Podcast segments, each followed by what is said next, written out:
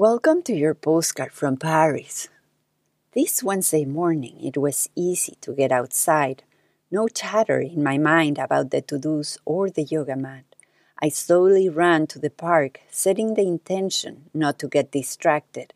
As I ran, I passed the Eiffel Tower. I turned to the right and saw the sunlight through the trees, creating an intense golden reflection. I kept going, putting one foot in front of the other thinking about the energy that that brief moment created inside. I kept looking right and see if I could catch the same intense reflection again through the trees, but that brief moment had passed. I got closer to the river to continue to catch glimpses of that golden light reflected on the windows on the other side. And then I went back, noticing the trees on my path. I collected a yellow leaf that fell to the ground to remind myself that this season, with its changing colors, can transform the leaves as the days go by. That this leaf that I'm holding in my hand used to be green and now it's completely yellow.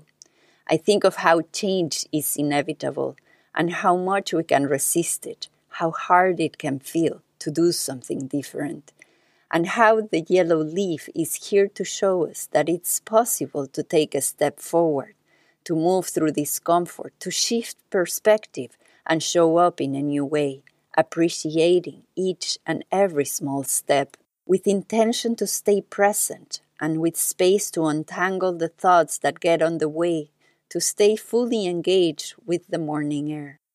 That's how we can start to change each day. Have you looked at the sky today? What did you find?